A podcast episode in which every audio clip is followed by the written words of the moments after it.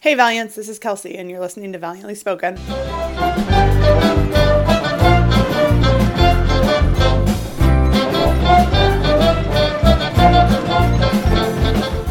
Today I'm chatting with Kelly Fox, class of 86, and our Distinguished Alumni Award winner from 2017 about her career in nursing and the work she's doing now with the Blanchet House. So tell us about your path from SMV to where you are now. Uh, so graduated in 1986 and um, started um, college at the uni- or at Gonzaga University. So spent two years at Gonzaga University. Um, identified that I wanted to be a nurse my uh, sophomore year, and they did not have a program at that time, so transferred to the University of Portland, and that is where I pursued my BSN. Uh, loved the experience at the University of Portland, was probably one of the main reasons that brought me back there in time. Uh, but had the opportunity to do quite a few things um, at the University of Portland, um, not only within the nursing domain, but also with student council and working with the leadership there. So, graduated in 1990 and at that point i was a va scholar so went up to the um, va hospital here in portland oregon and spent a year as a cardiac um, nurse. Uh, chose at that point to move to spokane washington and uh, spent 10 years in spokane washington as a cardiac intensive care nurse uh, and loved that journey. Um, it was during that time that I really missed Portland and chose to come back to Portland and didn't choose to come back in the role of a hospital nurse. So I had done some work while I was up in Spokane working for Medtronic, which is a medical equipment company, as a nurse educator. And so when I came back to Portland, I came back in that role spent a couple more years in that role, and then transitioned to a completely different path within nursing. And that was uh, pursuing caring for individuals in the community. And that was through the opportunity to open up a nurse practitioner run clinic for uh, the a major corporation here in town. And I believe at that point it was one of the first um, clinics, nurse practitioner run clinics in the state of Oregon.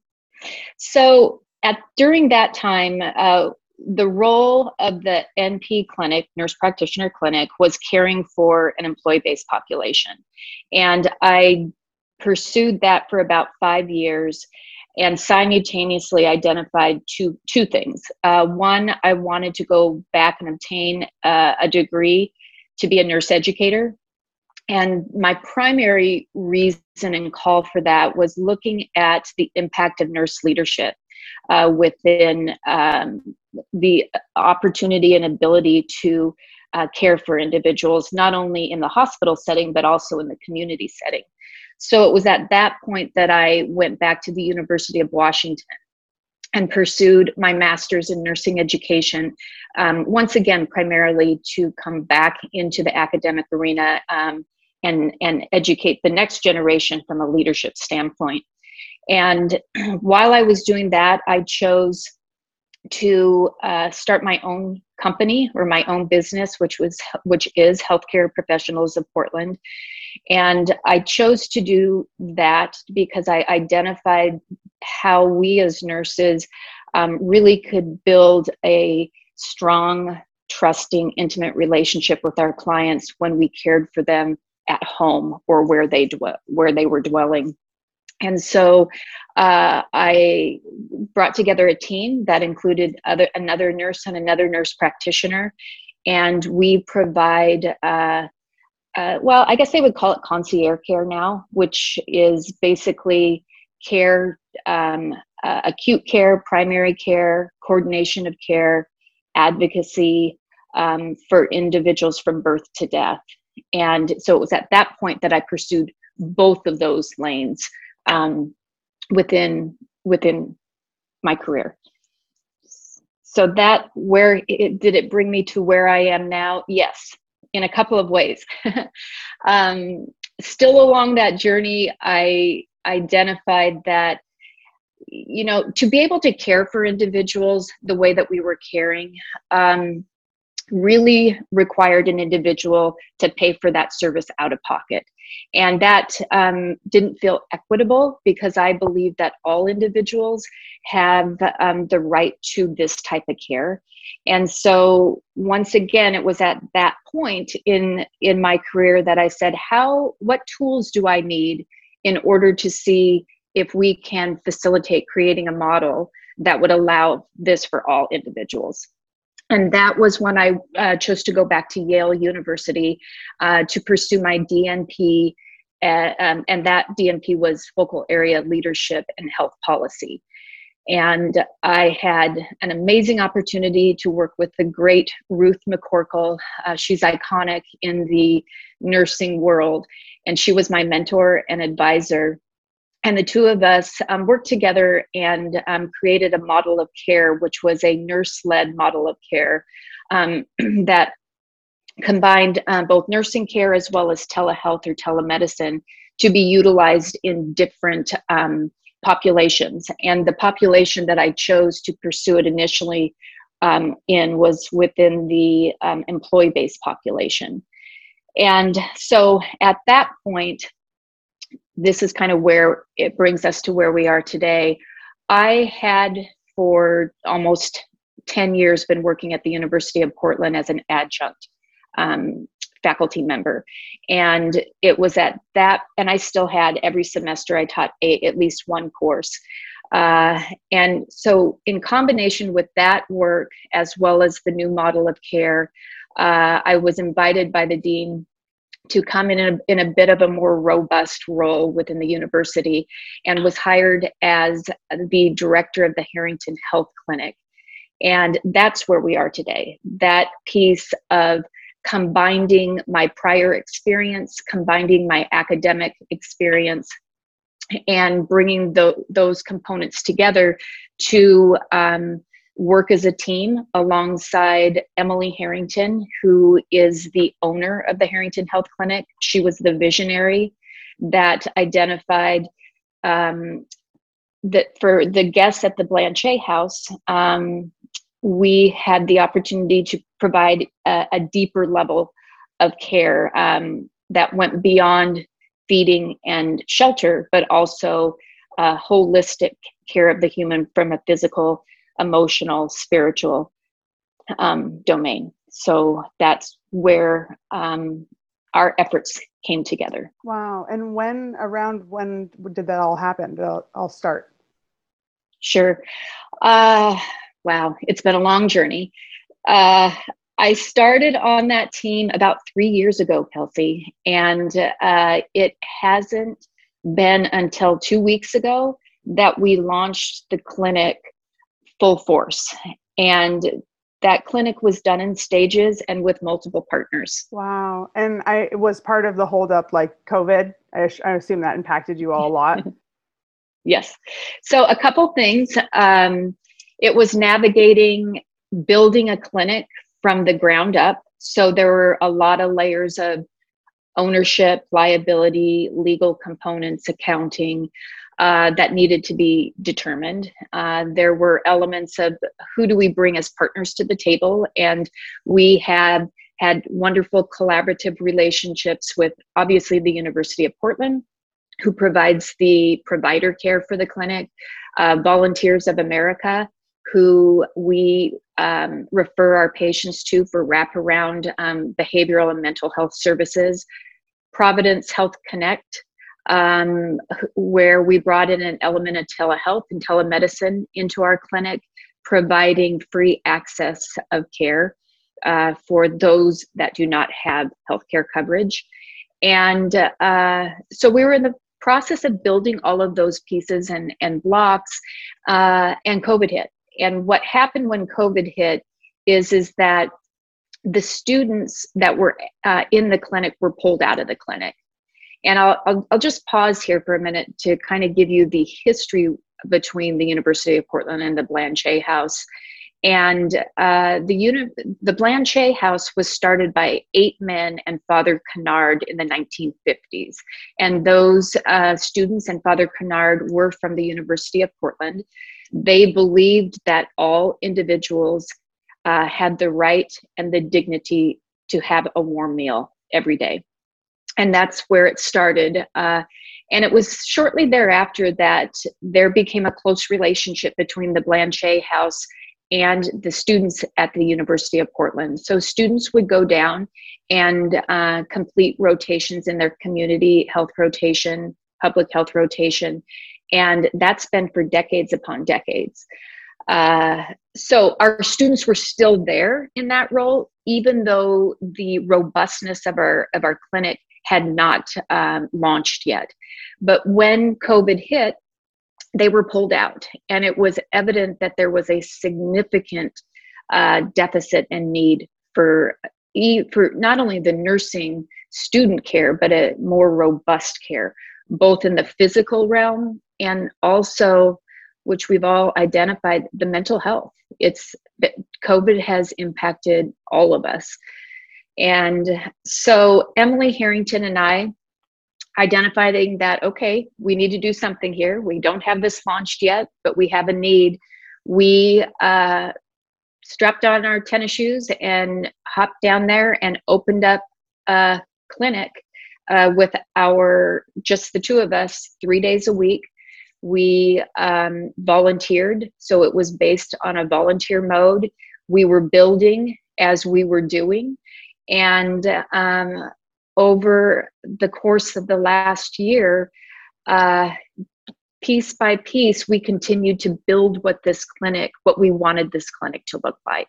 And uh, it was during that journey that Emily chose to take on the ownership, which is we're so grateful for. Um, her leadership is um, unmatchable. She's outstanding. And uh, we found, Kelsey, that by just jumping in and doing and being led by our passion of service and serving others, that it it it came to fruition. That's amazing.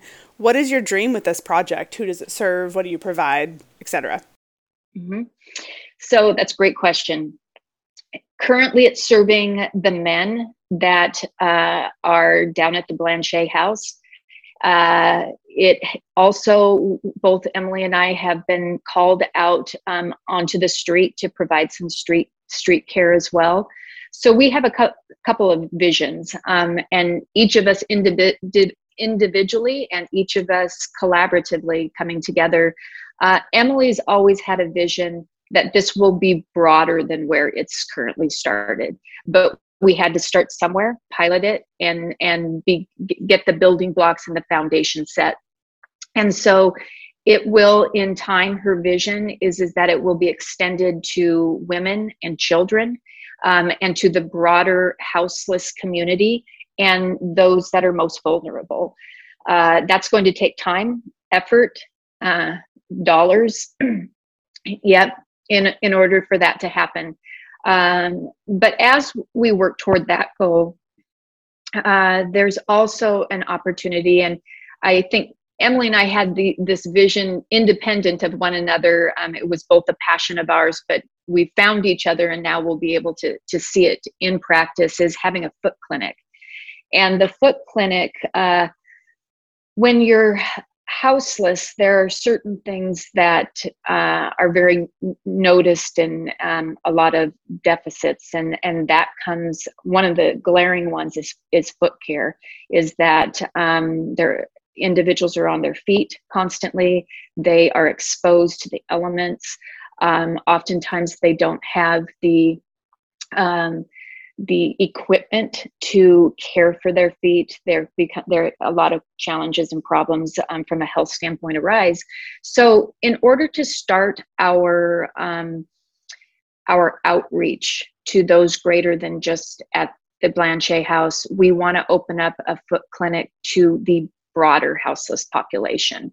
And uh, that will allow us to do a few things. Uh, it will allow us to do actual assessments, diagnosis, examinations of the foot. Uh, it'll allow us to, to do the um, assessment piece of it, but from a physical standpoint, it'll allow us to connect with individuals um, from a health and wellness standpoint, just to continue to have conversations with individuals. But it will also allow us the opportunity to give out other equipment. So I hope and envision that we'll, we're a, we will be able to partner with other organizations that could provide shoes, socks, etc., so that we can continue to keep people warm and well equipped um, to care for some of their basic needs. Definitely. What do you think is really important for people to know about the work that you do? That every day is a new opportunity. I think uh, that with the work that we're doing, every day offers an opportunity to learn, uh, an opportunity to learn through listening to the stories of those that uh, come into our realm. Uh, and and the opportunity to learn through listening with the intent of truly understanding somebody's need or condition uh, or uh, a problem. And I would say also an opportunity to grow. It's been a challenging uh, course, uh, yet it has been very rewarding at the same time. And it, I've identified that it's through those challenges and also the failures that I've experienced that when I'm able to step back and reflect and um, look at that road less traveled and embrace it for for all its beauty and and thorns and and thistles i would say uh, the growth is even in greater. Uh, i would say it's an opportunity to serve. It's an opportunity to meet individuals where they're at, and uh, it's humbling to to be invited to work and care with another individual. And uh, I think finally, it's an opportunity to be amazed uh, every day, to be amazed by the people that we get to work beside, by amazed by the partners that we get to um, connect with, and amazed by our collective strengths. I I think uh, if that piece of opportunity doesn't come in silo, it comes through working, collaborating, and being with others, and uh, so that one thing would be just opportunity every day. And if anyone listening to this would like to support your work, where can they go to do that? Uh, yes, uh, there is a Harrington Health Clinic website, and uh, it would, yeah, we would love any support that um, comes our way. So thank you for asking. Thanks so much for joining us, Kelly. Is there anything else you'd like to share with us before you go? Thank you. Thank you for the time. Thank you for the time to uh, highlight some important work and uh, rewarding work. We appreciate you taking the time to be on here. As always, Valiantly Spoken is sponsored by your Alumni Advisory Committee. If you're curious about Kelly's work, links are below in the description. We'll see you next time.